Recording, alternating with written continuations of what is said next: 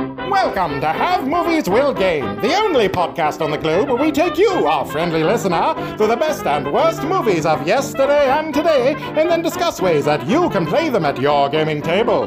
But the fun doesn't stop there, no siree! Every few episodes, our intrepid hosts Matthew, Dusty, and Nathaniel will ask you, the listener, to vote on which movie they will play as an RPG, recorded in video and in glorious black and white, and brought to you through the electronic wonder of the internet. Now, let's start the show!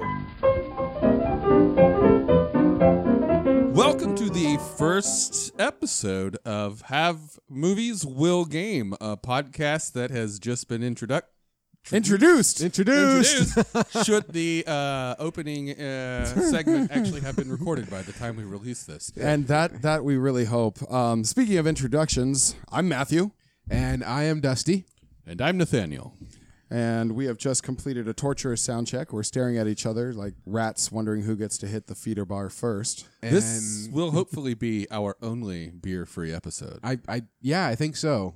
Yes, Probably because somebody let the beer go go dry. That is a sad, sad state of affairs. It was like two days ago. and and then and then another person had to get retribution by drinking all of the bourbon pretty much by himself. I took two swigs. Well, that ended the bottle of bourbon. it was a sad day for old Technically, Grandad. Matthew ended the bottle. in the bottle.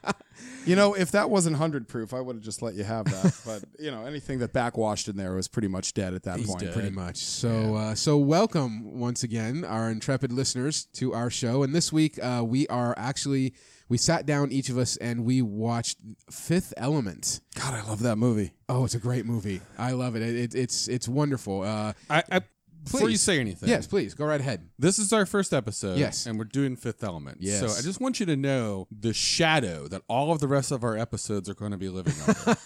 it doesn't come more awesome than the Fifth Element. Fifth Element is fun. It is it is it is fun. It's really yeah. I know it's the 20th anniversary, but Mm-hmm. seriously, I can't think of anything that will top this movie in game worthy awesomeness, except maybe Judge I- Dredd. Judge I, Dredd. I, I have a feeling that uh, Valerian will probably top this. And, I hope and we'll, so. We'll be touching on that one. yeah. That might Uh, be the only episode that lives up to this one. probably. Um, so yeah, Fifth Element. So we each sat down in our own in our own place and watched the Fifth Element. And now the Fifth Element. I'm sure by this point, 20 years later, everybody Spoilers. has probably seen this movie. But if not, there are going to be some spoilers throughout this throughout this podcast. Motion, motion of order. Yes, please. I don't think we ever need to say this again unless we're doing new releases. I agree with you. Yeah. Yeah, I think because a lot of the movies on the list are old. I mean, we're gonna have you know like Mad Max Beyond Thunderdome. Yeah, yeah. If, and- if you haven't seen it, Six String and No Samurai. offense, but your your life has been a wasted and broken thing, and you need to examine your priorities in life. I, so I agree. Although I did have a, f- a friend once. We were talking about Raiders of the Lost Ark, and uh, she had never seen it, but she was also only 23 years old. And this Yeah. was like eight years ago. th- there's a, a generational disconnect that I've noticed happening, especially since I've just hit 40 oh, hey, that- join the club. Oh, cheers, Woohoo, man. Yeah. I, I actually heard that uh, the the new Star Warses were great, but that the old ones seemed silly, and something within me broke, and I and Oh. I realized that I was halfway to my death. That- that I was that guy. What do you mean you don't love Casablanca? Or So were something, you, know? were, I you mean, were you hearing the Imperial March somewhere in the background, like that death knell almost? Man, it was such a big part. I heard the Imperial March played at my high school graduation. oh yeah, I heard it I every mean- football game. I hear the Imperial March in my head every time I'm on the toilet, but you know. I'm glad you didn't go with orgasm, Yeah, but my- sad at the same no, time. that's a different song. but one of these movies we'll get to. So, oh my god. Sorry, you, you were introducing the No, movie. yeah, My no, bad. that's fine. Yeah. So uh, the Fifth Element. Hi, how you doing? The Fifth Element. I mean, to start right off the bat, the Fifth Element is complete brain candy sci-fi poppiness. I mean, Oh, it is one of those It is, magical yeah. movies that comes around once a Yep, lifetime. it, it, it is visually inventive and it's gleefully over the top, but. One of the things I really like about it is that it never takes itself too seriously. Oh no, no! It, It- pokes it- fun at itself with with like abandon. Yeah, it knows it, it's got like this horrible making fun of itself, you know, Yeah. mentality through the whole thing. So, but it also has those great traditional elements that are thrown together, you know, in, in standard form, you know, good versus evil, man versus aliens, man versus man, man versus environment, throw in the romance, these awesome chase sequences. and lots of nods too to a lot of older movies. Did anyone else catch any of that? Oh, Like, yeah. uh, all over the place. Yeah. The, the the Leia buns on the the guy they were tr- on the girl they were trying to set up as his wife when they What's were wrong first with getting her? the Oh, tickets. yeah. Uh, and she does that that head motion. Major Iceborg. Yeah, Major Iceborg, uh, which is an interesting name. all of the characters in this movie, like everything feels alive. Yeah. Yes. As silly as it is, as campy as it can be, and as unrealistic as some of the elements, every aspect of this movie is popping with life. Yeah. I want to go to there. There, there's there's Yeah. there's not a part of this movie that didn't have a talented person in it. The sound design was amazing. Mm-hmm. The um like whoever designed all the fashions. Oh, that was John Paul Gaultier. Oh yeah, yeah, Yeah, right. He did all the designs for the for the costuming. It was it was it was visually stunning how they did um the the human space fleet. Mm-hmm. those i mean i just finished because you know power nerd i just finished reading uh, a, a long essay on what realistic space battles would look like Mhm. those ships fit the mold um You mean the discount Star Destroyers? yeah the, the design of them Yeah. um because uh they can roll they're they're ready to uh, oh yeah, de- they own that- deflect the other axis. yeah and uh the the roundedness of them instead of the straight plane Mm-hmm. uh, is to help deflect kinetic impact weapons. I mean, Ah. there, there's every element, and I have to stop saying element. I need another word because you know, fifth element. But every every part of this movie had amazing people working on it, Mm-hmm. and yeah, it's it it shows. It Yes. shows in the movie. Every person in the movie seems unique and interesting. Yeah, Yeah, like, they could do whole other stories, other movies off of a lot of the characters. Oh God! Like, okay, the president. how cool is he? How how did he get elected? What's his story? Where did he come from? Why does he get that bruise? What did he did he get into a fight on the way to his first appearance? what Like, the hell is wrong with his eyes? What's wrong? yeah. Yeah. Or the scientist who's like, "Oh, she's perfect." Oh, That the mad guy. scientist. I want yeah. to see a day in his life. Yeah, Yeah. yeah. I, I even like the, the the the color scheme. Like wh- when you're when you're in the urban zones, Mm-hmm. it's it's Blade Runner. Oh yeah, it's mm-hmm. It- like it's- muted colors in some areas. yeah it, and- it's it's dark and there's the like uh like quasi gothic architecture happening with sci-fi and then you have like these 50 styled air cars yes. and uh oh it's so good Yeah, and uh, there's there's actually some interesting like background stuff going on with a lot of that that a Yeah. lot of people don't know. Uh, the novelization for the for the from from the movie, the you know the fog that they talk about. We're gonna hide Yeah, in the yeah. fog that they never explain why there's fog. They never explain anything. No, they never did. Or the trash in the in the, The in airport. Yeah, Uh, they the never spaceport, explain that. excuse They me. never explain that either. But in the novelization and the background scenes, uh, what's going on with the fog is that New York has they didn't have enough room to expand out to build in New York, so they just kept going higher and higher and higher. S- The fog is actually the smog from the lower part of the city coming Right. up. So every few years, it gets higher and higher as it tries to escape through the atmosphere. did So you that's catch the the, fog? the, the population count Yes. that they said on the planet Yeah. 200 billion yes. and uh what was the it was uh apparently because it was 300 years later from the intro scene with aziz light Yeah, and there's a there's there's a little mistake. two With hundred that. and forty nine years. Y- Yeah, there, there, actually. there's there's a mistake on Yeah, that. yeah. there. Yeah, though to be fair i only caught one other continuity error in the whole movie and i i look for that shit so do I. and there was only one Which one? Which was one? it? It's Was it the near glass? The end. No. Oh, okay, we'll get to that. What's your what's Okay, Your, so he pulls the uh, the stones, right, or earth, fire, or whatever, Mhm. out of her body. The the Plava Laguna. and uh, diva. fucking uh, Ruby Rod throws him in the in the in the suit jacket, and um, and then they run and things explode. Mm-hmm. And then they're in the temple, an immediate flight straight down, dropping like an elevator, and they pull him out, and there's no blood on them. They're Oh, yeah. absolutely clean, Yeah, I've, I've noticed that too. like licked clean. Why wasn't there a dead Mendelssohn in there when they arrived at the temple? that's yeah, that's, That's that- another Yeah, interesting that's another good. question. That, that it adds for story. You just hand wave it, but uh, the biggest like continuity mistake that I well, it's not really continuity, but it's more of a placing of of fakeness. Yeah. Uh, it's when Lilu is in the uh, in the tube and the guy's like, "You need to to learn those your, your the correct words." And the and the guy that the, the editor on the movie, he said recently with the twenty year, he never noticed it until somebody pointed it out. But you can really see it on the on the high def. Is that where she punches her hand through the glass? It's, a like s- perfectly etched out Yeah. uh, with edges, and no, he he said he never noticed it when he was editing, and he felt really, really bad about that. Yeah. So he said, "Oh, I feel like I feel like shit." But the the story itself, I, I'm I'm sure everybody has probably uh, already seen Fifth Element, but it's real simple.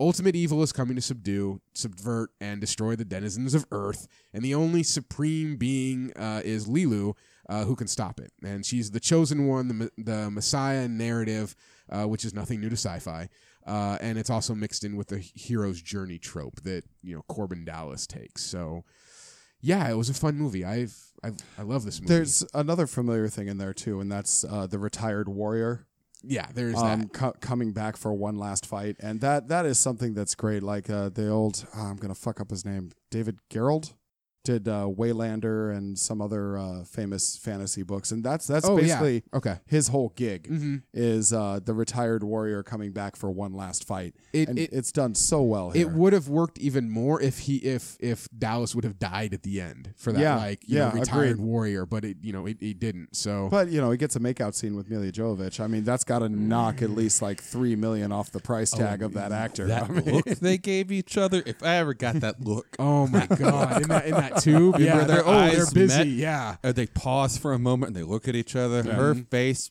Oh my god! I saw that movie eleven times in the theater when I was uh, 17 Mm-hmm. and uh, there's a reason. Many reasons, but that's definitely one of them. That Mm. look. one of the reasons why I saw it was because, uh, other than just being sci-fi and pretty and fantastic and just pure brain candy, uh, was because Luc Besson is the writer and director of it. yeah, he's uh, he's doing the upcoming Valerian and the City of a Thousand Planets, which we will be doing uh, a review on that one. He also did Lucy with Scarlett Johansson, which I really enjoyed. Uh, he also did The Messenger, which is the story of Joan of Arc. Uh, I the- liked that one. I thought it was great. My favorite part was Dustin Hoffman in it, though. Eh, eh, eh. Sorry, excuse Eh? me. Sorry, sorry. Wrong movie. Yeah, I know, I know, I know. Uh, I also did Leon the Professional and La Femme Nikita, only to name a few. Uh, so when when this movie came out, it came out in 1997, and Luc Besson was 38 years old when it came out, and he had been working on the script actually since he was about the age of 16, and not a lot of people know that. Um, uh, he wrote it with no intention of making it a movie. Uh, but by the time he was 38 and the plans to make it a movie came about, it was a 400 page tome of a sci fi adventure. Now, most movies are about a minute per page. Yeah. So that would be like into the realm of Lord of the Rings Yeah. expanded versions. So uh, the original storyline was set in like 2300, uh, and it was about a nobody named Zaltman Bleros, which is I a like far, Saltman. it's a far cry from Corbin Dallas. I, I'm I- stealing Saltman. That's my next. Saltman Blaro's multipass. No, no, no. That, that, that- that's my next mage. And- Zaltman. that's a good mage name. Yeah. uh, and you know he wins a, a and, and the rest of the story goes basically he wins a trip to Club Med or a type of resort on the same planet, Floston Paradise. He meets Lilu, who's a sand girl, uh, who is an immortal type. Sand, Yeah, it- it's as like in gets everywhere. yeah, sand that gets everywhere. That's what like the original notes are quote sand girl. That's what she's called. Yeah. Okay. Uh, she's an immortal type being who had already lived for over 2,000 years and was the chosen one to destroy the coming evil. I think the love play would have been a lot different if she was composed of sand. That's both gritty and abrasive, and very very Ow. dry. That's. Ow. I'm sorry. Carry on. No, it's okay. So w- he was trying to get financing for the movie, and he continued to work on and modify the story for years. Uh, in 91, while he was looking for actors for the film, uh, Besson had met the French comic creators. Uh, I'm g- probably going to butcher these names What you got? uh, Jean Girard and Jean Claude Mézeray. Uh, and they had been recruited. uh, I- it sounds kind of French. Uh, they were recruited to uh, to do the film stylistic and all the artistic um, production design. Uh, Mézeray, if I pronounce that, wrote the book *The Circles of Power*, which contains a character named Strax who drives a flying taxi cab through the congested air traffic of the vast metropolis of his his or her home world. okay. Uh, so when he showed those images to Luc Besson, Luc was like, "I'm gonna change everything. I'm gonna I want to use this. This is what I'm gonna do in the Fifth Element instead of having." The main character be like a, a broken down rocket repair ship person, and then getting rockets back into space because that's what Corbin Dallas initially was. It wasn't That's this more re- Red Dwarf than it wasn't he wasn't like some military hotshot pilot Right. you know uh, the company that owned the rights to the circles of power actually took luc besson uh, to trial for copyright infringement because of the scenes that were used and it was later Well, dropped. they also did something called the Inkall, which was the predecessor, I believe, to the Metabarons comic book series.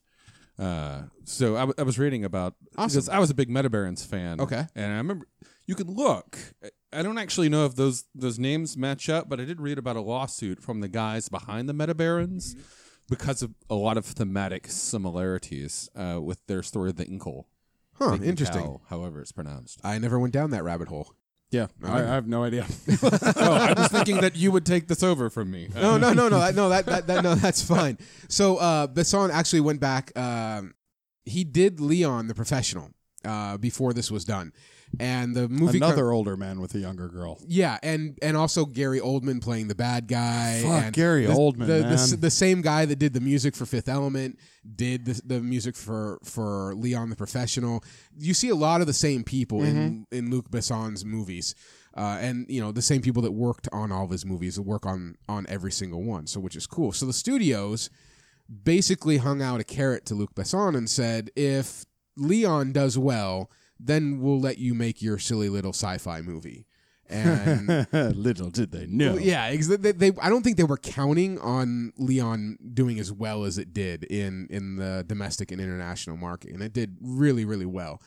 Um, so that was done, and at that point, Bassan goes back to shooting and getting everything set up for the Fifth Element, while shortening that 400 page tome that he had to something more manageable. You know, so I mean, 400 minutes is a long Yeah. movie as well as trying to bring the budget down to 90 million because at the time that was an expensive movie in the Yeah. in the late 90s that was a, a hella expensive movie to be to be doing columbia pictures who actually had a financial stake in leon agreed to finance fifth element after everything that was done with leon uh, al- and also Gary Oldman kind of had some urging because he he owed uh, Luke Besson a little bit of a favor because of what was what happened with Leon. So okay, so the story goes that Besson was sitting in, I think his agent's office or, or Uh-huh. someone high up in in the the production company when Bruce Willis actually called uh, uh, uh, regarding a different film. And Besson had asked to speak to Bruce Willis and, and just to basically just to say, hey, how you doing? And proceeded to tell him, we're moving forward with the fifth element, but you're no longer attached to it because you're you're too fucking expensive. I mean, Okay, yeah. that was this? th- that was Luke Besson telling, And that's how they got the scene at the end in the tube. pretty much, yeah. Because yeah, I mean, he was expensive at that time, and and, and Probably still is. I mean, yeah, and apparently Willis said that if I like the film and I like the script and I like where it's going, then we'll figure something out so I can be in it. right. So Besson said, "Okay, let's let's try this." And production started in early '95, and it, and it came out. So, um, rounding out the actual cast is Bruce Willis plays Corbin Dallas. Sir Ian Holm gets a hold of Cornelius the priest, which I, is I, I need to bounce in on that. Ian Yeah. Holm is one of my all time favorite actors. Yes, I've been I agree. following him since '89 With what and movie? Uh, the Kenneth Branagh Shakespeare series. oh yeah, He's in all of those. yes, Um, he did an amazing. I don't know. I mean, before we had podcasts, what we're doing right now, there were books on tape. yes, And my favorite book on tape of all time is the second BBC Lord of the Rings with Ian Holm. And I have listened to that man's voice in my life Mm, Mm-hmm. easily for a thousand hours. I, I have listened to that back and forth, forward and back. And that man is amazing. If you have not listened to Garth Nix's Sabriel, read by Tim Curry, I believe it will challenge that holder. ooh, Too late, man. There's childhood amazing. memories wrapped up in it. Uh, It's, it there's, there's no digging it out now for, for another first place. It's just not. no, no, that, that's I, I. There's some things that I have, I feel the same way about. Now I do have to interject. Uh, Yes, please. I, I am- was incorrect. I had to just look it up. It was Moebius and Alejandro Jodorowsky Oh. who did the in call. Are you, And are you they talking also Mobius like sued. of heavy metal fame? Yep. Oh God, I love him. and uh, Metal Hurlant and a bunch of other stuff. Yeah, yeah. Uh, he he also supposedly did a version of Dune that never got released. Oh my god, it's gorgeous. Yeah. But uh, Luke Besson, they they uh, there were a number of similarities Mm-hmm. between The Fifth Element and uh, The Inkle. And Yes. they actually the comic studio that made that sued Luke Besson, but I think it got dropped after The Fifth Element was released sometime Right. later. Oh, Okay. Uh, Chris Tucker plays Ruby Rod. Uh, what happened to him? so, in, in what respect? Where is he now? Where he's did he go? gone. Well, he's when was back- the last he's- time you he's saw back a on the Chris comedy Tucker movie? circuit. Yeah, he's doing the comedy circuit, and Huh. he's that's kind of where he started. So he went back to it. I I think after the Rush Hour movies, I think he kind of Yeah. got burnt out. And not only that, if we're, if we're asking what happened to people, fucking Luke Perry was in it for a moment. Yeah. What was Yeah, What even what doing? happened? to I, him? I, I think that was a favor to like for like. is he just- still alive? I Did think he- I think that brought in because I don't. Bruce Willis was a fairly solidified action star by that point. yeah. Oh, certainly. Um, but I don't think his name carried the movie enough. So I think putting Luke Perry's name up on like in the be- opening credits kind of maybe like pushed it a little bit more because he was still riding high off of like Beverly Hills 90210 or I whatever. want to say Yeah. that that for the for the brief time we had him, like uh, when when the aliens are walking in, the first waddling in, not really walking. Mm-hmm. the big potato bugs. Yeah. They're amazing. by Yes. the way. The designs His- on their suits were Oh my god. his facial expressions and his panic to crawl back against the wall but still feverishly sketch was it was it was really that was that was good acting. No, And it- not it- what it I would was. expect from a serial television actor. You know that Mm. that, that it was very He's done brief. some good shows though. He's done some good like sci-fi shows. He has Jeremiah, if Yeah. anybody ever saw that, Yeah, was he- he really did. good. Yeah. I I, I think he kind of got Had got- another has been uh, Malcolm Jamal Warner was in Yeah. that one too. I think he kind of got shoehorned into that spot like uh C. Thomas Howell being a decently good actor Yeah. but never getting that that grab role so you do all the real shitty roles. They always say that it's it's ninety nine percent luck. yeah. you know? Yeah. Uh that's from Honestly, I, I was very impressed by what he showed me in the very brief moments that we had him on screen. I was like, oh my sketching. god, yeah, yeah. the sketching proves it doesn't matter what time frame in history, someone's going to stop and do a selfie of something. Oh, 'cause yeah, that's what that is. um, so uh, yeah, Chris Tucker played Ruby Rod, and so i- interesting thing about the the character of Ruby Rod. Initially, Luc Besson wanted Prince to play Ruby Rod. That was who who he designed and molded Ruby Rod for, and Jean Paul Gaultier had had designed all the clothing for was Prince. now here's now here's here's where here's where this gets a little even weirder. Print apparently Prince came in and looked at at all of the the the clothing, all Yeah. the costumes that he would be wearing, and Prince Prince said that the character was too effeminate. Well, that's an interesting thing. I don't. I mean, the, the the the the backless evening gown bit that he wears in the gunfight with the roses around the collar. I can. No, it's not an evening gown. I suppose it's a the, the velvet pantsuit. I, I guess It's and then something. and then the curly hair. you Oh know? my god, uh, the, the dildo head. Yes, but uh, apparently also uh, there was a meeting with Luc Besson and Prince about the character and Luc Besson had his accent was a little too thick Mm-hmm. so whatever he said Prince heard it as fuck Prince and it wasn't that so Prince got angry and left and then the part went to Chris Tucker who killed it? yeah he killed was it. great yeah I can't imagine it with Prince. I think Prince, but you can is see great. where you can see Yeah. Prince where where you can see where there I was can a very s- oh, li- yeah. a very fine line of like Prince and Chris Tucker. it would have a totally different vibe. Oh, it would. It Yeah. totally would. Um, but the original name of even Ruby Rod was Lock Rod, L O C R H O D.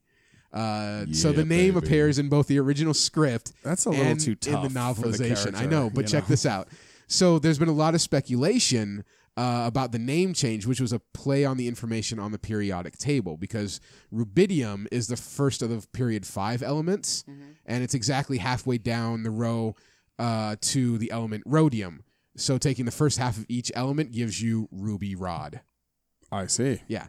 Uh, others have speculated that his name was a play on his gender bending personality, which I kind of like a little bit more, having a feminine first name and then a phallic last name. in in a less well developed and less subtle, you know, comedy movie, I Mm-hmm. would s- I would say that that's probably more likely. But just the level of detail they go into this movie.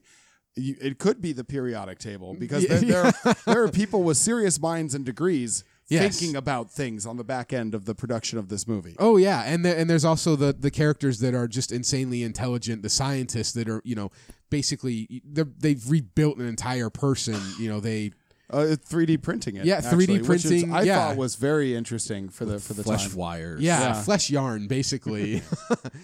so the movie itself had a ninety million dollar budget, which Mm. eh, like I said earlier a few moments ago, in, in nineteen ninety seven that was that was high. I think the only other movie that was close to that at that point in time was that ill fated Kevin Costner movie, Waterworld. Oh, right. That had like seventy two million dollars. Love that. I would movie. like to note He that barely Waterworld is spoke. not on our list, No, it's not. and we're going to keep it off. That's fine. I'm telling you, I could yell for about 45 minutes about his role in Robin Hood, though. Yeah, so could I. When I killed the sheriff's man, hey man, don't you be making fun of us Southerners. I, I, all right, I'm not going to get into it, but I, I love that whole movie except for him. Yeah. The the Robin Hood movie where everyone except him has an English accent. Yeah, Yeah. it was brilliant.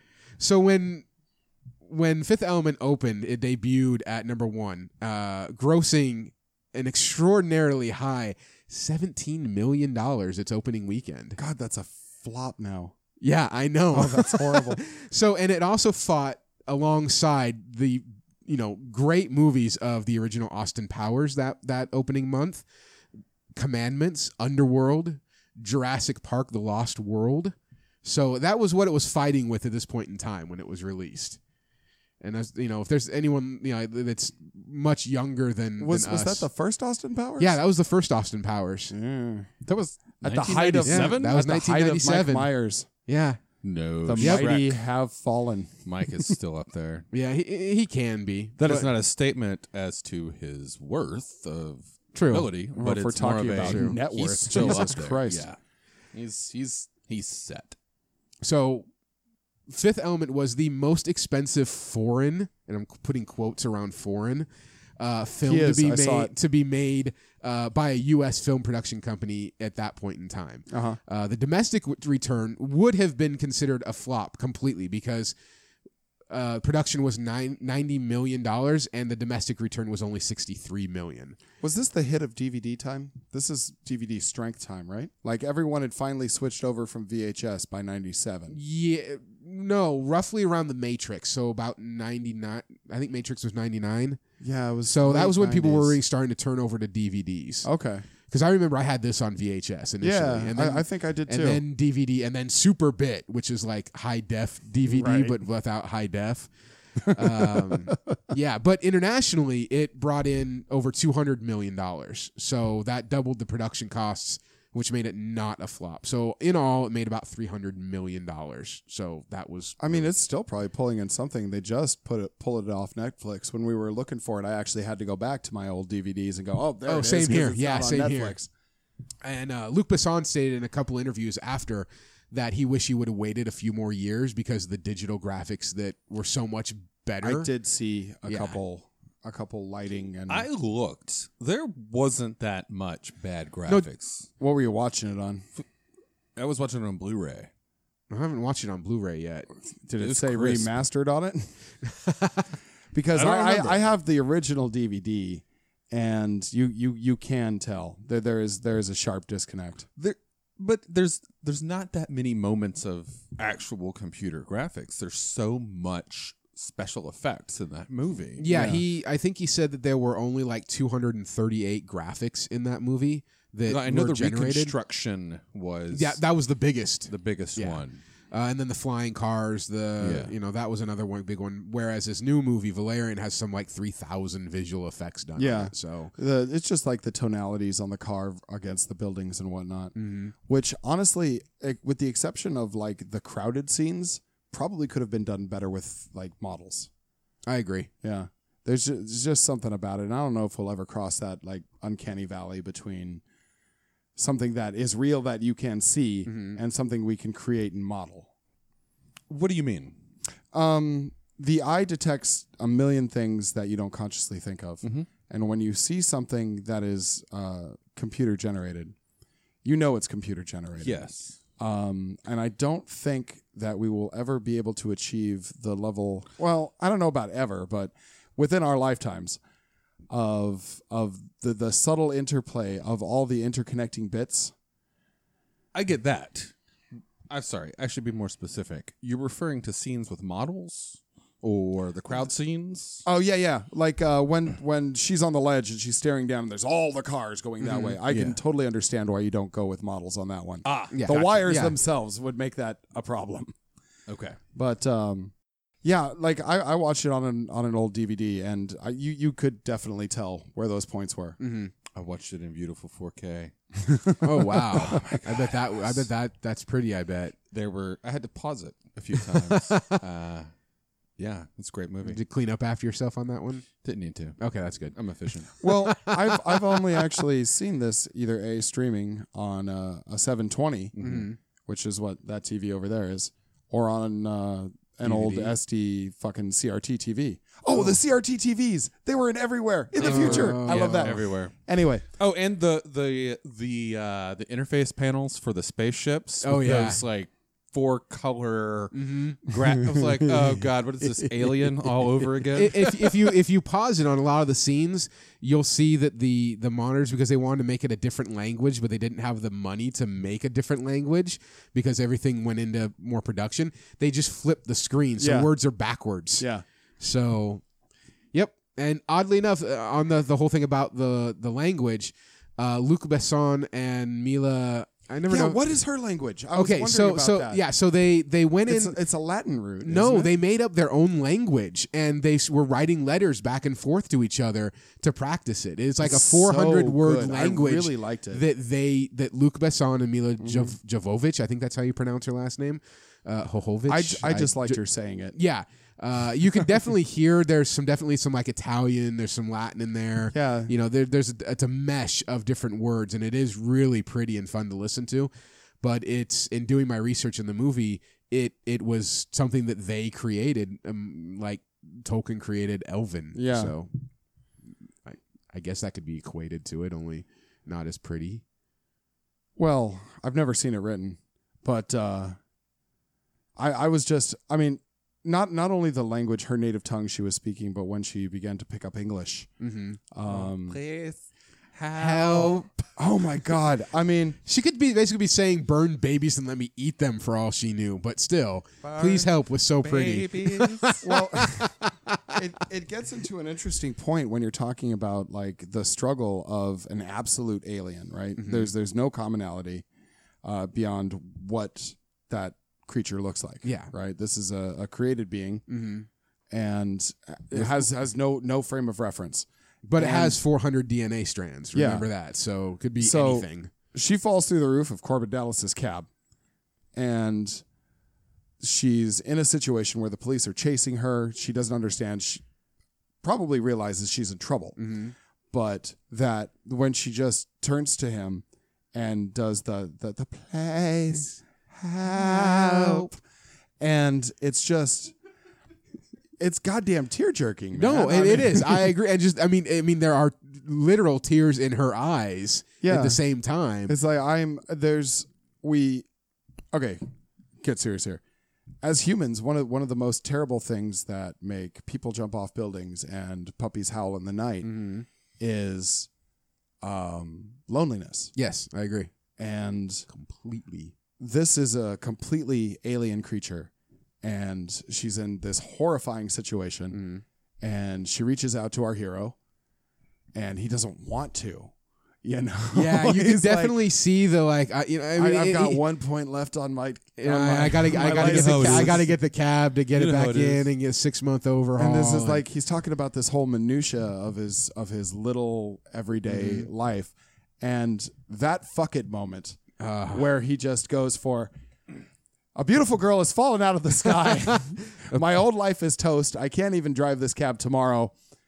We're doing this. yeah, it was it, that was the one of the moments. So I think, especially the original time you saw it, where Mm-hmm. you went, "Oh wow!" and you probably didn't even realize you did it because it was it was done so well that it's it's it's playing on the parts of you that you don't con- you know think about. in- Yeah, in I agree. A normal thing. It's that that uh, that strange thing reaching out, and you're going, yeah, okay, we're gonna do this. Her expressions of joy oh were my god, yeah, awesome. Like the little giggle and Mm-hmm. the the big old grin that she did, it was it was amazing. Yeah. she, she was- Chican. Ha. Oh, speaking of, like, even the bit players. Can we talk about those guys for a second? Oh, sure, please. yeah. please, can I, we? yeah. Let, us uh, let's let's let's go into some of the the, the more things that that we liked about it. Um, I liked the the the initial fucking methed out drug dealer guy. Oh, Give me God, the yeah. cash. Do you know who that guy is? no, I, I saw his name on the credits, but I didn't recognize it. He Who's was the love interest in the movie Amelie, and he's Oh, also a shit. very accomplished French director. well? I love. I, I love his thing, Oh, right? 'Cause What's you- his you have story this- up to this- that point? This Yeah. well, that's that's where we get into the other half of this podcast because I, I got to tell you, I want to play in this world in that metropolis. Um, but um, I, I it's it's it's such a methy plan that he has. Oh my okay, God. I'm going to take the picture of the hallway. I'm going to strap it to my head. I didn't even pick up on that until like the fourth or fifth time I saw that. Movie. Seriously? Oh my I God. thought he was just wearing a weird ass hat. No, no, no. that's- he, and he was gonna, then, he was like, gonna, he the was fourth gonna, or hall. fifth time I yeah. realized, oh shit, he's gonna rob. He's gonna, Yeah. he's gonna jack Corbin Dallas. Yeah. give it a gas. and then the dance afterwards, the shuffle and the feet. That's I, I actually give it. I have this, it. I have this uh, uh, Ruby Rod's henchman when they're screaming for him in the ballroom. yeah. Oh my god! Everyone, everyone was a great actor. Like everyone committed to these seriously ridiculous lines y- where y- you have to stop and laugh at Literally yourself thousands the of most, times. literally the most unsung character in the whole movie. It's Finger Oh, on the on phone? the phone. Yeah. He is uncredited. and I- I- and I nobody know to that this voice. Day knows specifically. No, no, no, who I it know is. that Wait, voice, and I can finger being, ferret it being out. the henchman, right? No. No, no, no. The, his boss, the cab company boss. Oh, okay. I thought you were talking about Zorg's No, no, sidekick no. guy because I know who that is. But yeah, who's who's the voice for? Nobody knows. Oh, I know because I, I heard it and I go, I know who that is. Everybody thinks they know who that is. It's just thatguy.com. So No, no, I, I can figure this out. I'll bring it up in a couple weeks. Mm, Okay. Okay. Now, what about the guy? What about Corbin's neighbor? He's got to know the whole deal with the cops, right? I mean, the one- everybody the- who lives in that world knows how the cops work. What? Yeah. Why does he do that? May what the the the, the smoke you guy? Yeah. What's his so story? I have a question about him. I've always wondered about him.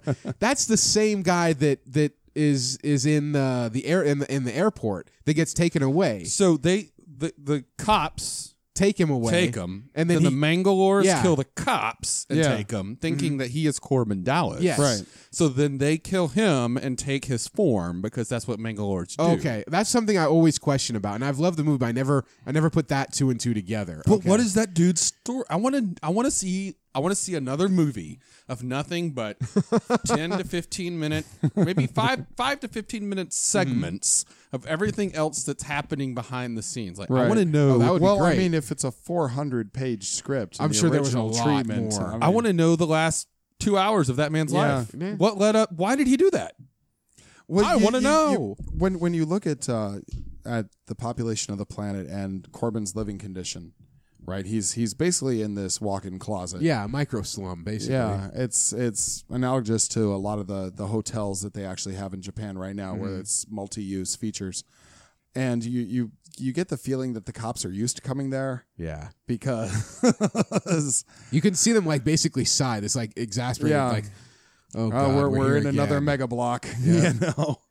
He fumbles for the right key yeah, Yeah. uh, to slide in there.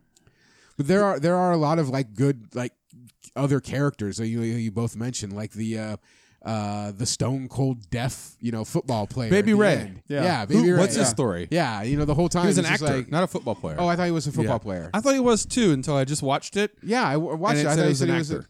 Yeah. Yeah. Star of Stage Okay. and Screen. Oh, that's Yeah. right. Star okay. Stage and okay. Screen. All right. And then the uh There was a laser ball player in yes. there. Okay, that that's he what I'm confusing greeted with. immediately but yeah, the- after. The, blonde guy. I've, I've always the deaf guy. yeah, the deaf guy is Baby Ray.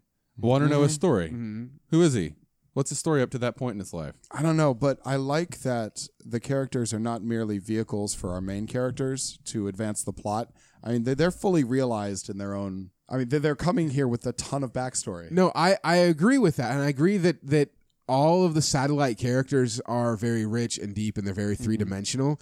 But for the core group of players, the only two that I really feel that are that have depth and are the only ones that feel depth that and and three dimension are Corbin and and Lilu. Oh yeah, Uh, Cornelius is is just kind of there. He just helps push the plot along because I I have this book and it talks about and I need and I know where we're gonna go, so that's why he's there. His sidekick is just kind of again there. he saved the world.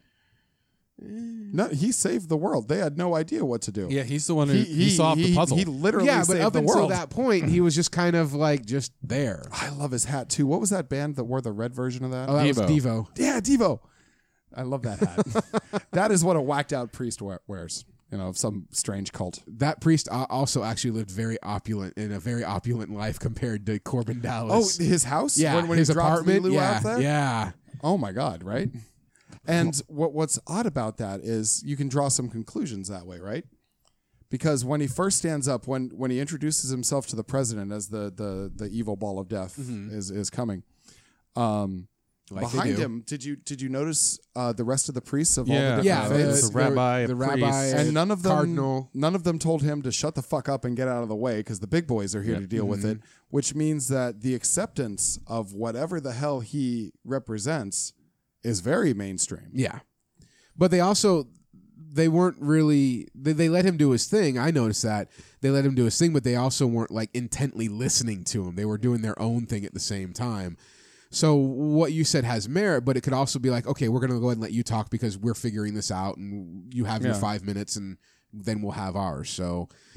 Again, that's one of those little side side stories. It would be great to know more Yeah. about, like Nathaniel was commenting on. So, there's the yeah there's so many questions in this it's a gr- it's a great story. It's a great movie. Uh, it, it is it is pure brain candy, and uh, and it's lovely. Uh, so, how do you see this in the, in the in the game universe? no wait not yet not yet. I- Okay, i, sorry. want to talk something okay, sorry. all right the cigarettes that are all filter Oh, to I love quit that. is your goal. I, I i love i love i love that it's okay so we passed a regulation right cigarettes have to be filtered The- well they have to have a warning label well you can only get this many and they're dispensed once a day well we still think you're smoking too much so we're going to double no we're going to tri- no we're going to quadruple the filter like i mean it just it, it speaks to a um a bureaucracy gone mad and it does so in such a little silly way yeah. and well, that that's so good the the whole movie does show nothing but like a corporate style l- living structure because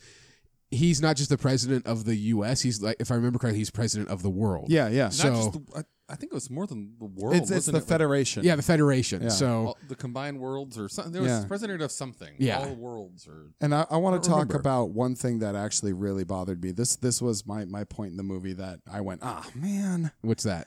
Okay, so I had ar- I've already spoken about how much I like the ships and how much Mm-hmm. uh, of a realistic design that is, and how much I like this and how much I like that. So, if you were defending a sphere of space and wanted to put up a border sign, Mm-hmm. how would you do that? Would it be a line in space? Yeah, I or know. would I it know be where you're a going. globe? yeah. And when uh, when Apparently, nobody thinks three dimensionally on those things. Well, I, I and that's no one what ever bothered me. thinks three dimensionally in sci-fi. It's- it- Space is always everything's on an equal level. it- that I was bothered me a reading a, great deal. post about that from I think it, I want to say it was either Star Wars or Star Trek from back in the day that they knew how, Oh, Mm-hmm. how space ships are battles battled. would happen. Yeah. but they chose to put things on an even plane so that the viewer could have Yeah. more of a frame of understanding what was happening. Yeah. so that You know, it would make now that more I bring it up, sense. it I, I I actually have a theory. There's the the plane of the ecliptic, Mm-hmm. where you know more or less things rotate around. That's where all the stuff is. Mm-hmm.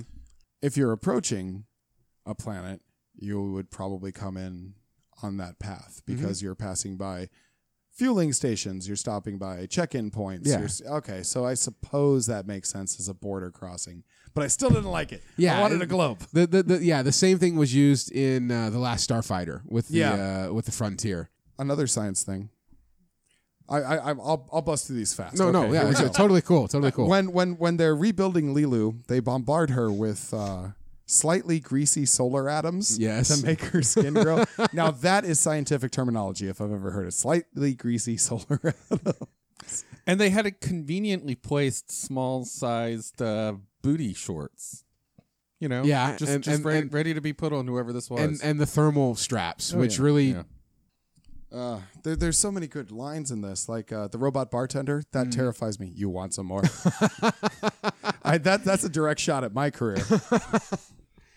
yeah, there there are there are a lot of great lines. And Ruby Rod gives most of them. No, Uh, no. but Cor- Bruce Willis has a lot of really Bruce good Willis ones. and her specifically talking to each other.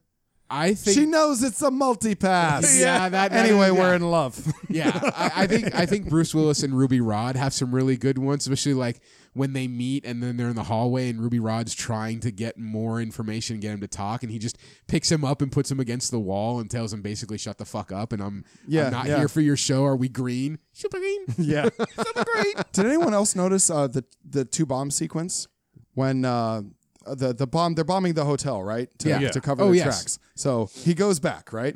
Uh, Zorg goes back and he deactivates the bomb and is you know it's very close to the wire, and turns around. and There's another bomb right and Yes. uh, the the space orc, I, which is what I call them in my mind. yeah, that's what they are. Um, is he's wounded and he's laying on his back and he holds up the detonator Mm. and he goes for the honor. Did anyone notice what the detonator was? no. It's a high school combination lock. It's, it's literally the little the little turny lock with the That's little clasp awesome. with an LED right in the middle of the dial, and that's all it is. And I went, that's how they save some money right there. Exactly. A little bit of trivia. Uh, Gary Oldman and Bruce Willis never share screen time in this movie.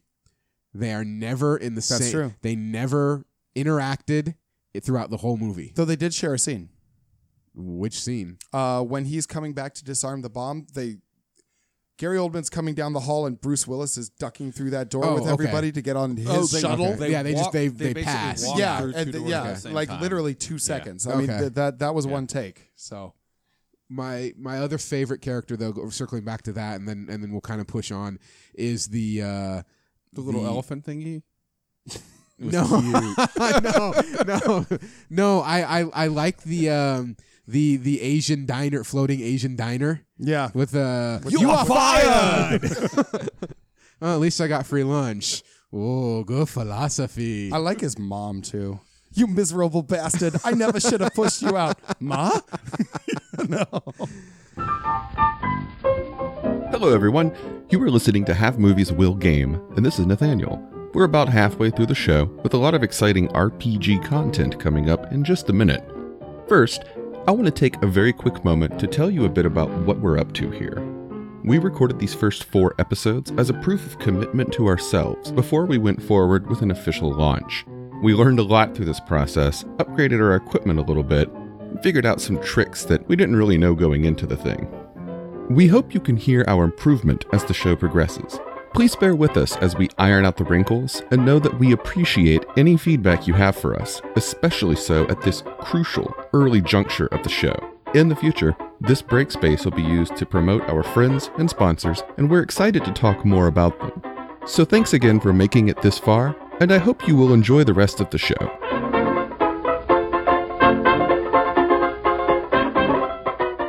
All right, so we're back. Um, I feel much lighter, drained.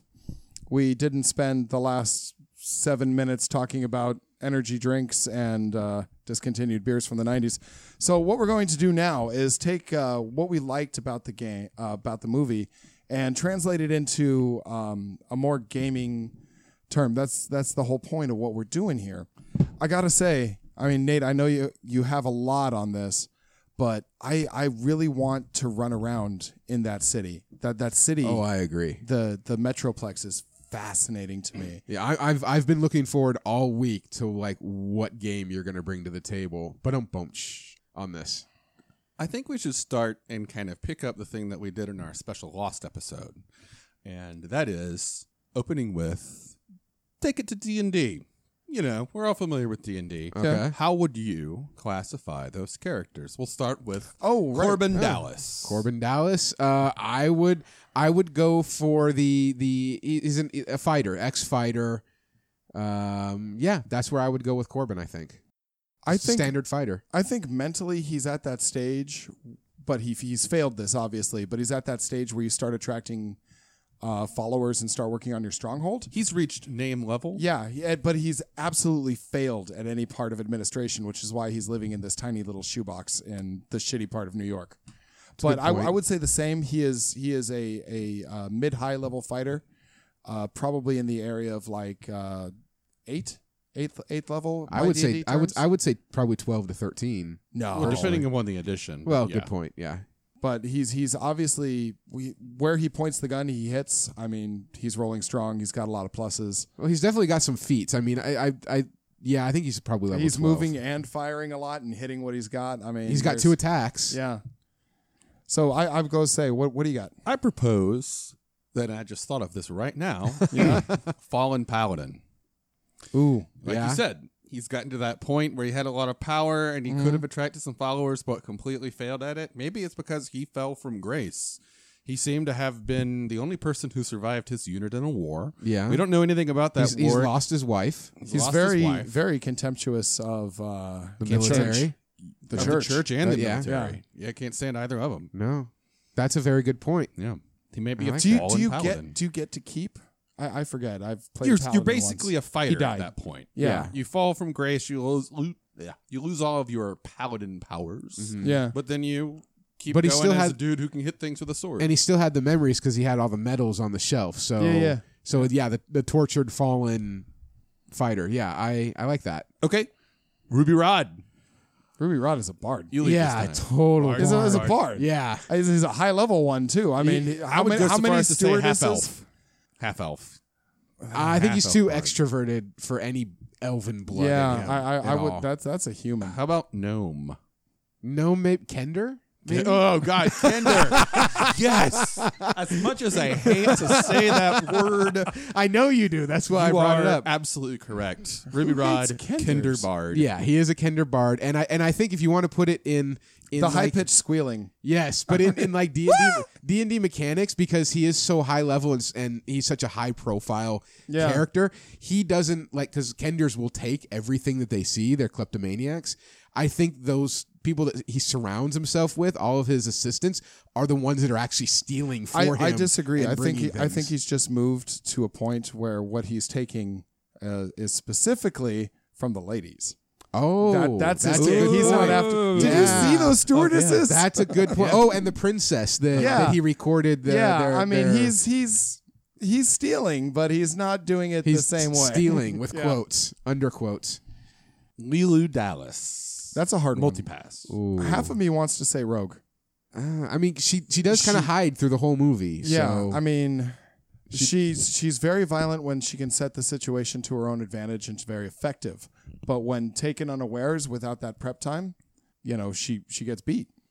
So I'm I'm I'm going with Rogue Final Answer, and I'm gonna say about wow God when she breaks into the diva suite and whoops ass, uh, ten level ten. see, I, I like the idea of a rogue, but I I like more, and this may kind of. Eh, Oh, and Elvin, she's definitely Elvin. I I think she's she's a monk personally. She doesn't use she doesn't use any she doesn't use any weapons, but she can bust some ass. No, you're right. I'll And, I, you I'll know, be to- overruled. Yeah. Wow. okay. Thank you. Score one for Dusty. Uh, Like to yeah, change because my she's answer? total. You know, uh, the, knows everything going on. Yeah. She's got the religious thing. Uh, yeah, I think she is just a quiet, contemplating monk until you Yeah, push the her too chosen far. one that has a, a priest background that they're Yeah. working with. I, I can't. Yeah. There's no argument to that. He's right. and yeah, I would go with elf. I would agree with that. Yeah. I would also propose that everybody else is basically an NPC. They don't really have Well, that much. Cornelius, I think, rides the line. He is NPC, but he's not. He I, he- basically does nothing. he's a cleric. Obviously, he's a cleric, but Um. He he exposits. he pushes. Yeah. Yeah. he pushes the plot out. Yeah. He's a plot tool. He's my favorite actor. I don't know who else. Who else did we have in this? Uh, we had. Oh, Uh, Zorg. yeah. We- you know, we never really even talked about Zorg. but- Zorg is that was just- one of the things I wanted to get to, but Zorg's a bad guy.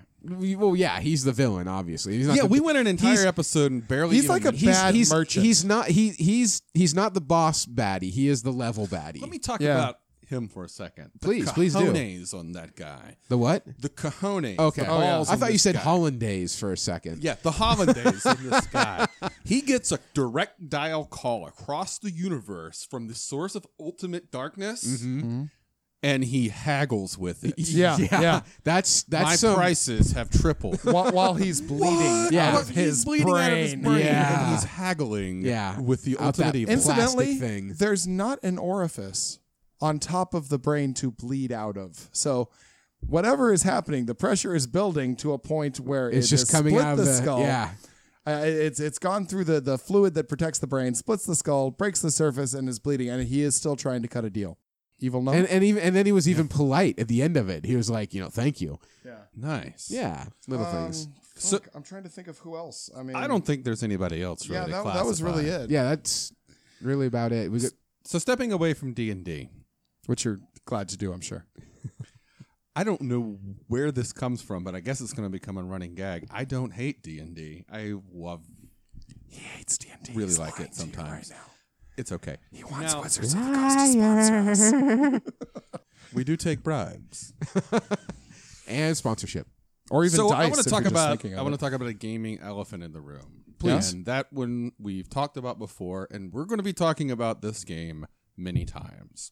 And this game is Savage Worlds. Savage Worlds is a extremely approachable, universal, generic, open-ended Mm-hmm. pulp action game. Many might think that this game would be perfect uh, for Fifth Element, and I wager, yeah, you could probably run this in Savage Worlds. I, I have a game in mind, and as we spoke of last week on our, I guess, beta episode, I'm I'm not terrifyingly familiar with this with this game, but I I have a game in mind that totally fits it. But let's But I want to finish with Savage Worlds and say that Savage Worlds is not the game I want to talk about this week. And we will probably bring it up as a runner up in almost every episode that we do. And occasionally, we'll probably highlight it. I know from there's what- a lot of Savage Worlds fans out there. I have written for Savage Worlds. Savage Worlds, it's the game that I am most familiar with more than any other, but I don't think it's perfect for the fifth element. we should probably put in a disclaimer here. At this point, we have taken no money from everyone, anyone. we have not taken any money. No, no, no. Now, what was the game that you were thinking? I, I have a 50 50 toss up. Given the diversity of the various races and life and the mega cities, I would say it's a toss up between Shadowrun That's what and I was Rifts. going to say. I was going to go with Shadowrun. I didn't even think of either of those two. Uh, yeah, Really? They could totally work. The, the dimensional, Definitely. work. and it, it seems like they're, they're all familiar. Uh, and uh, God, words, how do they work? Uh, that they're all familiar to humans. There's no culture shock by seeing an alien species. The, the shock comes from uh, the violence of the space orc. But everyone knows what they were. Everyone knows what they come from, their basic motivations. There wasn't an unknown alien in this, which stipulates that it's it's a, a multiracial world.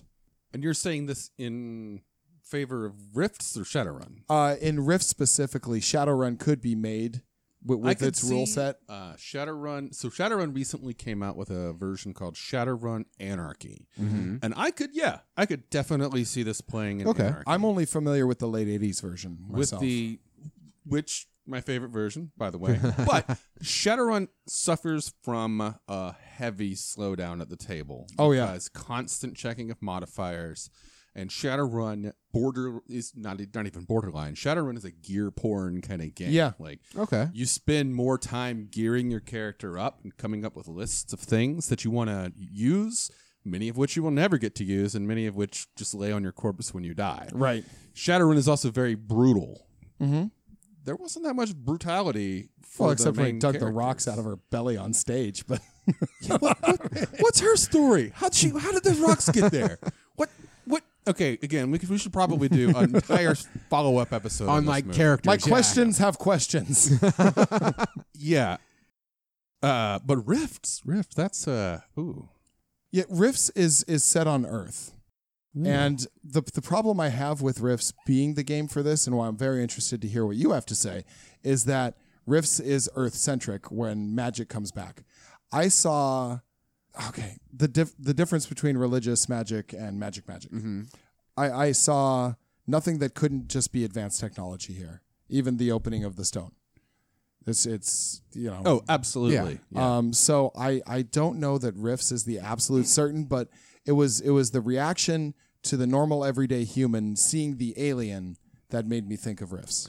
There was uh, a supplement for rifts called Phase World. Yeah. that Oh, I took remember it that. into the stars. Do you have it on your shelf? I over here? don't. I don't. Uh, Phase World would actually be pretty good for the Fifth Element. It has a if number you of the didn't classes. try to play it. you could probably you could probably say that Lilu is maybe an invincible guardsman or even a Cosmonite Yeah. if you're playing Phase World. Uh, ooh, interesting. I I really I wanted to love riffs so bad. I love the art. I love that it segs it seg segs whatever uh, in with my favorite property of all time, which is Robotech. Yeah. um, Mm, that it, it just they, they meld seamlessly. But if you've ever tried to play those early Palladium games, they're rough. My best friend as a kid tried to get me into that system. I and want to it love them, was and I'll buy them for the ju- art. But oh, Oh, the my art God. was beautiful, but Yeah. I just could never. It, it was so tedious, and as a kid trying to get into a new gaming system outside of D and D, it Mm-hmm. Yeah. was like, what, what the fuck? What is man? this? It's just- I, I don't understand. I will attest that old school first edition Palladium Fantasy is a completely playable game. Is it? Completely playable. It is very low power, very low key. It doesn't have that many variables to keep track of. It's once you get into the megaversal game, Yeah. like Mm-hmm. Robotech or Rifts, and you start adding on all of these extra layers and the power creep that the game becomes, to me, unmanageable. okay. I also attest. My theory is that no one has ever picked up a Rifts book and learned how to play from it. My theory is that everybody who knows how to run Rifts was taught by somebody Right. who was taught by somebody It's like a virus. who was taught by somebody and so on and it's, so it's on. the all RPG the way back. telephone. It's the RPG It's a Kevin. STD is what it is. That's you have that's- a lot of fun that's doing good. it. Hey, and watch out. We might get sued for that. He, I don't think that that's a joke. that the property's still alive. Oh, oh God, yes it is. I, I Oh, it keep, I is? keep In hoping. fact, they just had a Savage Worlds version of Rifts come out last year. is it play? Oh, of course it's playable. I can bring it sometime. Play, bring it sometime. Yeah, that'd be so, great. Scratch what I was saying earlier. Maybe Savage Worlds plus Rifts actually would be a fantastic game for the Fifth Element. Well, be that as it may, though, what did you have in mind?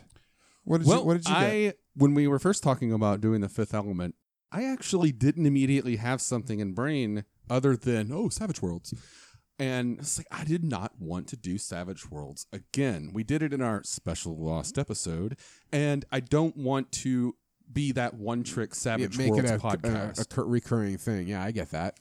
But I couldn't think of anything else off the top of my head. So I actually asked my Google Plus followers, uh, "Hey, what do you guys think? If you were to play The Fifth Element, what m- were what what game would you use?" I got a lot of good responses. Uh, Savage Worlds was among them, I saw that. and another one that a number of people recommended was a game called Fate. So I've I- seen it, but I've never even opened the book. I have a little bit of experience with Fate, and I will preface this by saying I don't enjoy playing Fate.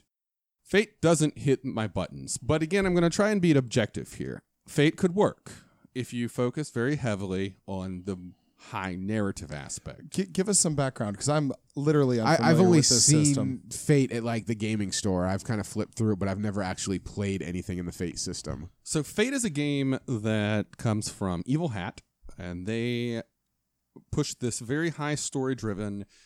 Let me see. I- I think it frequently does pulpy. They had a, a, ver- a game, a Fate game called Spirit of the Century. Uh-huh. So the cover of Spirit of the Century is a gorilla flying a biplane in like Indiana Jones era Oh, okay.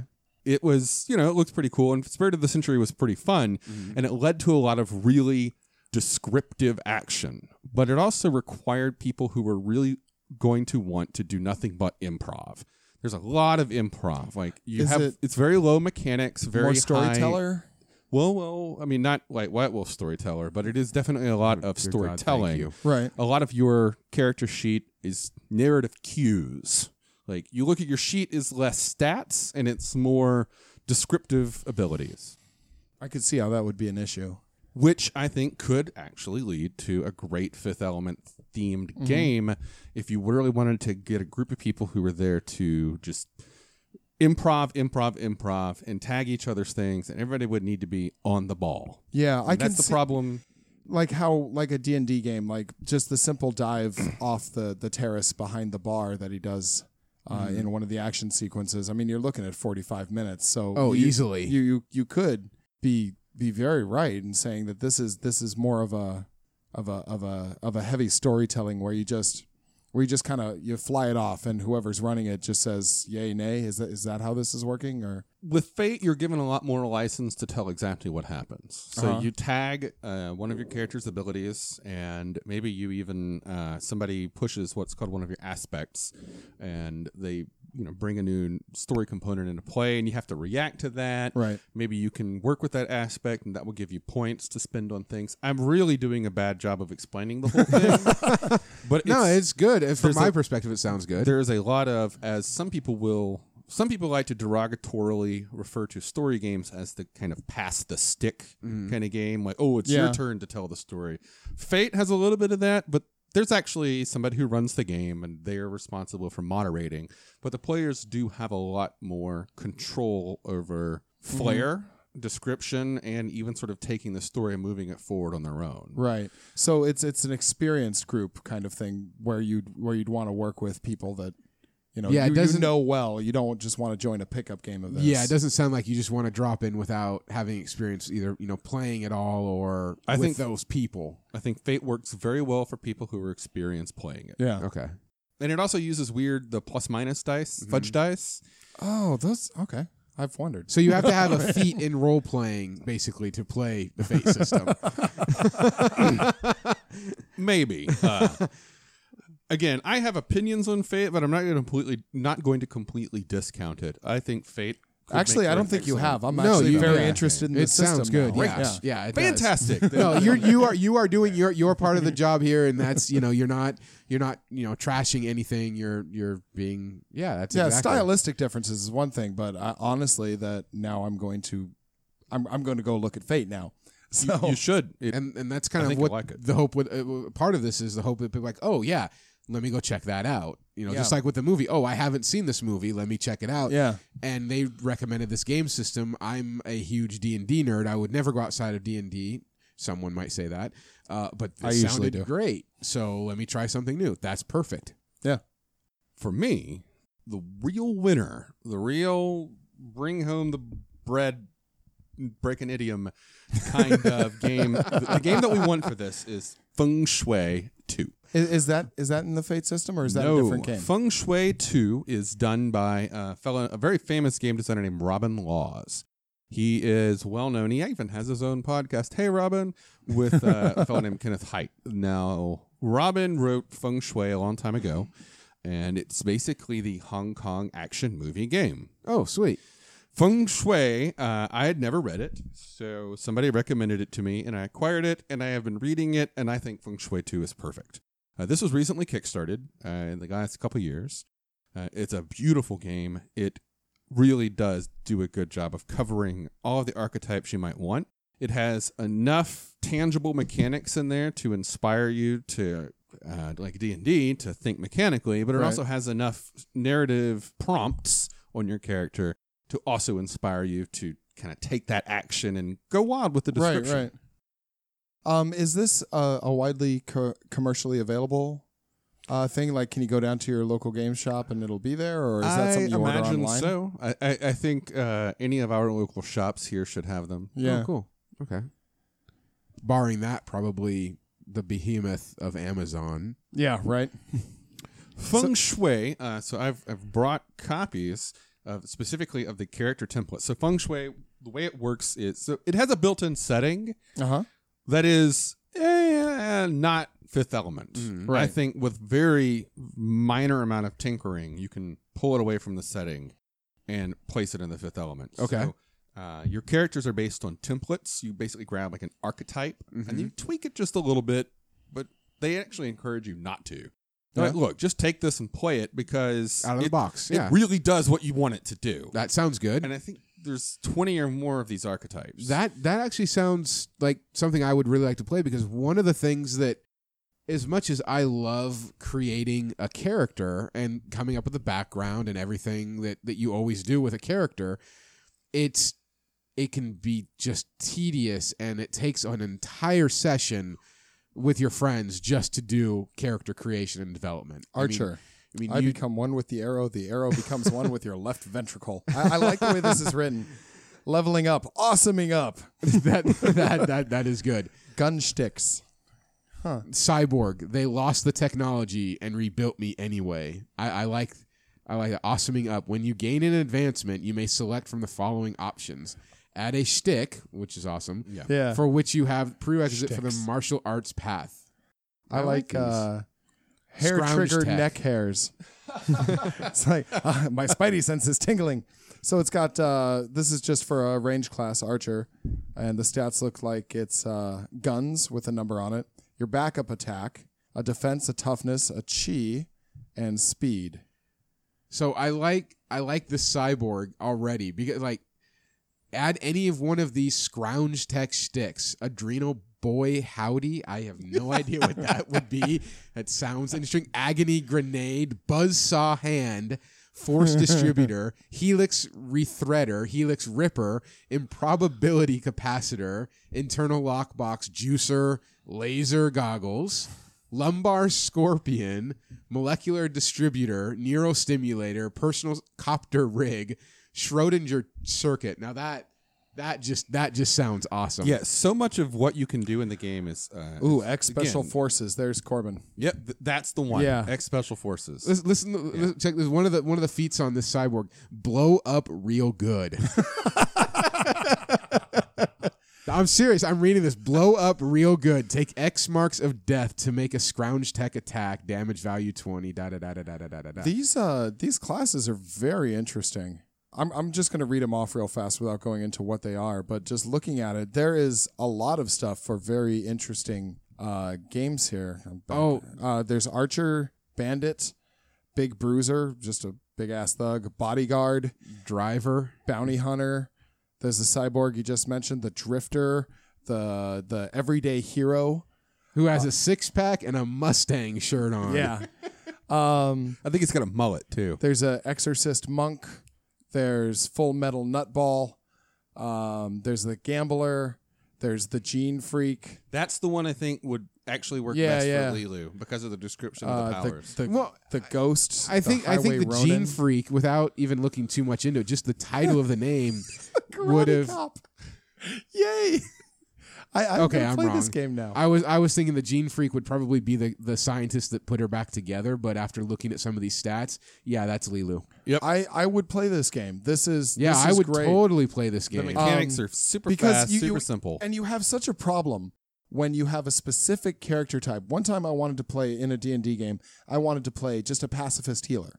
And it took hours of convincing to get anything that wasn't on the on the character sheet and it's it's not it's not geared to that i just i wanted to heal my my character had two tower shields strapped around his body and his arms story. free Oh, i mean you just you just wanted you want to play a specific thing you don't you don't want to go with that and there's all kinds i mean there's masked avenger maverick cop ninja uh old master i mean there is a ton of stuff that's just Magic not Cop covered looks awesome. Yeah, private investigator, redeemed pirate, scrappy kid. Oh, she's adorable. it's this little girl in a, in a you can't see this, but there's this little girl in a pink shirt um, riding a skateboard with a throwing star, just Hang- grinning. hang on, her hang little on, Let me head let me off. let me get to that. Um, hang on one second Oh, because uh, Sifu! the i the iPad here is is kind of like slow on some of these. This this this is Jet Li, right? That that's that's an old Jet Li movie that they took Chow that Yun picture Fat, from. I think. Which one? Let me No, see. that's that's Jet Li, man. Yeah, that's Jet Li. Yeah. That's total Jet Li. I mean, Yeah, this this scrappy kid. yeah, this little blonde like eight year old with with like purple ish shirt, shoes, and a and a throwing star on a skateboard. That that's kind of awesome. Life is simple. You're a kid. You like to have fun, but there are these bad guys who want to wreck everyone's happiness. That that that's a good lead in for a character. oh yeah, spy, supernatural creature. I am honestly, I'm really impressed by this game. I'm Swordmaster, thief, transformed crab. There was Yep. one archetype that lo- that was basically looked like Mad Max, only you Oh. know with a, with a fro. transformed dragon, two fisted archaeologist. Yeah, this is going to lend itself to a lot of movies actually, but kicking of. Oh, okay, we're we're out of that. Okay, yeah, I am. Um, Swordmaster. If we if we do the you know forty seven Ronin with Keanu Reeves. yeah, Mm-hmm. and I, I think it's a safe bet to say we're doing that. Yeah. I would- yeah. Okay, um, that's an impressive game. Yeah. That is. I- I'm I, very would. interested I would in that. love to take like a Saturday and and and play that game. Yeah, I just don't want to play it in a movie. I actually just want to play that game now. so, what was it called again? Feng Shui Two. And what's Feng Shui 2? The 2 is important. This, this is the second. This Oh, is the the second second edition. edition. And, it, and it's Okay. in the Fate system, or is that? This is its own system. it's its own system. Uh, Okay. so you basically you have a number that's Uh-huh. your skill, your ability. Uh, your, they call it your action rating. So you have your action rating, and then you roll two dice. Mm-hmm. Now you want to have them two different colors. So they recommend having red for your good die Mm. and white for the bad die because white in China is the color of death. Right. Okay. So uh, roll the red die and add that to your number, but then roll the white die and subtract that from your number. So you're always rolling these two dice that uh, counteract each other. So Right. In a way, uh, the mechanic kind of follows the fate dice because the fate dice have the pluses and minuses. So Right. again, you have a number that is your base ability that is basically represents you acting at the best of your ability. And then you roll the dice, and the pluses and minuses will lower that number depending upon how you roll. So Right. Mm-hmm. in this, you have the two six sided dice, but the dice explode. So if you roll boxcars, s- also something weird happens. But if you roll a six on either of the dice, you roll another die and add it to it. Right. And it keeps exploding upward or exploding downward. So that can lead to some crazy high successes or some crazy awful failures. Sounds like it. Do, do they stack? I mean, can you crit and crit and crit and crit? In both directions. yeah. Oh, God. Ow. just the critting downward. Yeah. Just ouch. Attempt to sense the motive of the person on the other side of the desk. The world blows up. you rolled 16 oh my white goodness. sixes. It also has dramatically appropriate gear.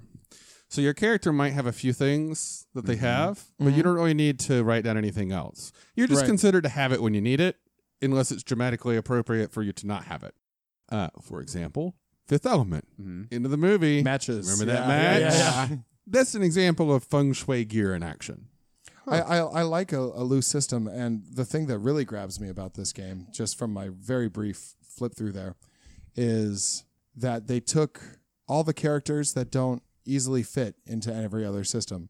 I've seen 30 versions of mages, 30 Mm-hmm. different systems. I've seen 30 different fighter types. I've I seen agree. and 30 different thieves. But How many Two- karate cups have you seen? two-fisted That was professor. that was awesome. I mean- Karate Cop. and that is Jet Li. That is that is Yeah. Sifu? yeah, yeah. Yeah. Sorcerer and the White Snake. It looked like its character in that movie. Yeah.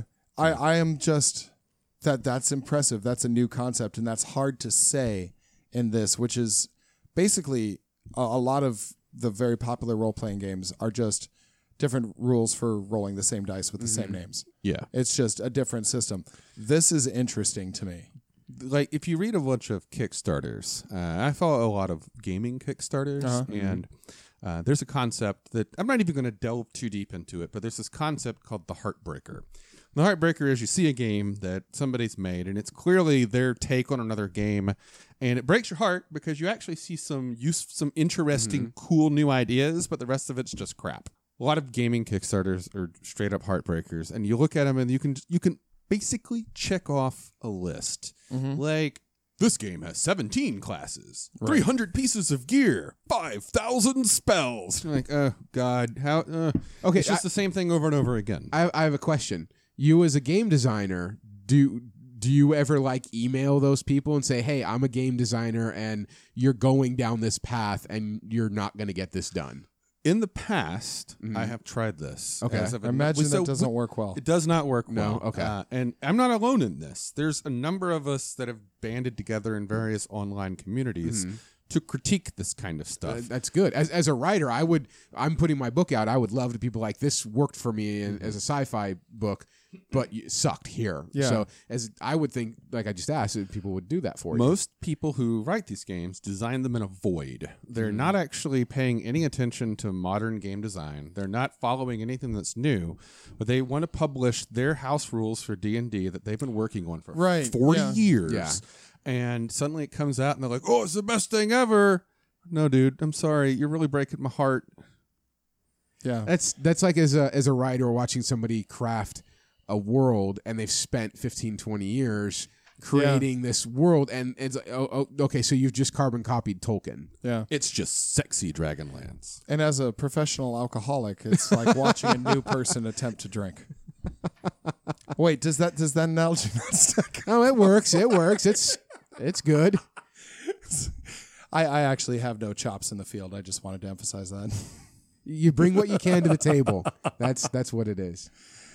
Which I failed Burn. to do. Yeah. Looking at that game, I would play the, the hell out of that game. If if I were like you know, I would play it now. But if I were back in, if it were 20 years ago, 23 years ago, and I was back in high school, and it was my buddies and I getting, you know, we are gonna hang out all night and play, that would be something that I would probably be like, Yeah. hey, hey guys, check this out. You know, Yeah. it would be, that would be Fat Dusty's like game of the week probably. So Yeah, I, I got nothing else to add. I think that's a, a fantastic choice.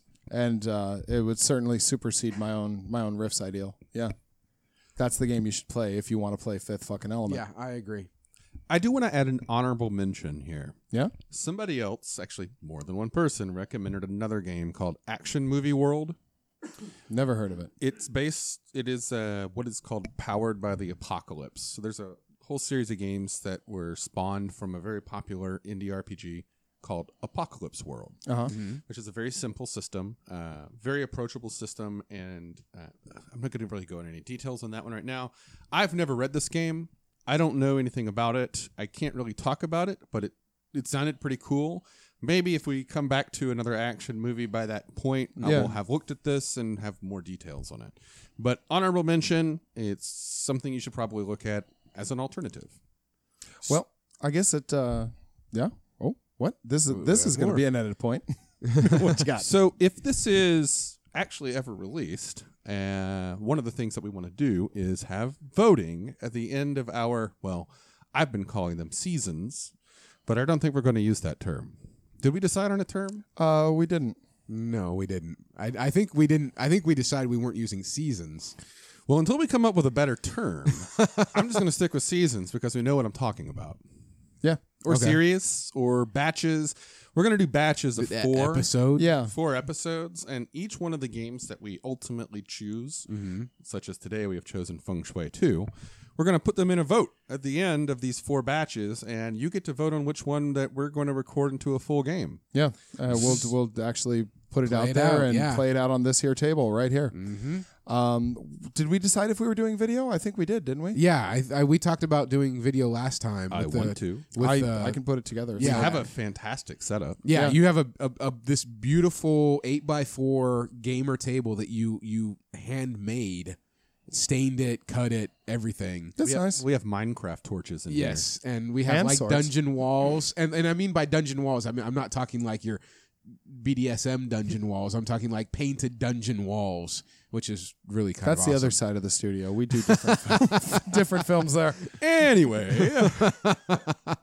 That's an entirely different podcast. I, I know think, we have so. Dungeon Masters, but Check it not out at those Dungeon Masters. dustyscreamsandpain.com. Oh my! I'm sorry. Um, but yeah, th- there's going to be a voting thing. Uh, we actually would like uh, any feedback you have, uh, positive or negative. We're just uh, we're just starting this concept out, but uh, we Mm-hmm. kinda would fleshing we it. would like whoever at this point, no matter how few of you there are, to give us the direction you want us to go. Um, which game you'd like to see us play and which movie with it. Uh, this one was uh, Feng Shui 2 with Fifth Element. So Feng Shui 2 by So- Robert D. Laws. Watch the movie. Check out if you haven't watched it, you should. If you have watched it, watch it again for the billionth time, and then grab your friends and get the Feng Shui Two system and check it out. Yeah. Um, so normally at this point we'd uh, we'd ask you to send us a comment as to uh, what movie you'd like us to Mm-hmm. to do next, but this is our first one. We're already going to record another one by the time any comment this one gets out. So have we chosen what our next movie Uh, is? on the list, actually, thing funny thing that you should bring that up. The list shows Valerian, but Valerian isn't out until the could be twenty a problem. first. For what it's So- Mm-hmm. worth, I just started writing movies down and then putting them into categories. Yeah, yeah, I noticed that. So our first category, the, f- the in the categories we have sci-fi, martial arts, miscellaneous adventures, war, crime, weird indie, classic zombies, kids, horror, miscellaneous specials, and anime. Uh, so the next one in the sci-fi, if we were to continue down the we should, sci-fi list, we should switch it up. Yeah, I because agree. Otherwise, we might just keep recommending the same game. No, I Uh, agree. But the, the next one in the sci-fi list would have been any Mad Max, but if we want to jump to martial arts, Oh yeah, let's do that. we have uh, on our docket we have Thirteen Assassins, District B 13 Hero, Crouching Tiger, Hidden Dragon, versus, and Kill Bill. Now this is just a I wanna add rough to that. like brain like this. This was the brainstorming session. My vote's for District B thirteen. I've never seen District B thirteen. So Me either. It is a French parkour movie, okay. kind of post-apocalyptic, eh, dystopian future parkour movie. Okay. It's one of the most badass things you'll ever see. All right. S- are we doing I, think we're District doing 13? District B thirteen. B thirteen. Okay. All right. This should be thirteen. All right. Um. Well, I think that wraps it, doesn't it? So we'll be watching that this week. We'll come back with a game next week. Mm-hmm. Uh, that'll go with it. And uh, hey, thanks for listening to our first episode. We really appreciate it. Thank you. Thank you. All right. Talk to you guys later. Bye bye. Thanks for listening to another episode of our show. We're a new name in the enormous sea of podcasts and appreciate any feedback that you can send our way. If you like what you've heard, or even if you didn't, please leave us a review and let us know. Got a movie or a game that you want to hear us talk about? Drop us a comment on our website at havemovieswillgame.com or hit us up on any of the usual social networks. We'd love to hear from you. The opening theme music is Rock and Gravel by Sid Valentine's Patent Leather Kids, part of the public domain and found on publicdomain4u.com. Opening narration is provided by Isaac Scher. Have Movies Will Game is distributed under Creative Commons Attribution Non Commercial No Derivatives. Thanks for listening, and we'll catch you again next week.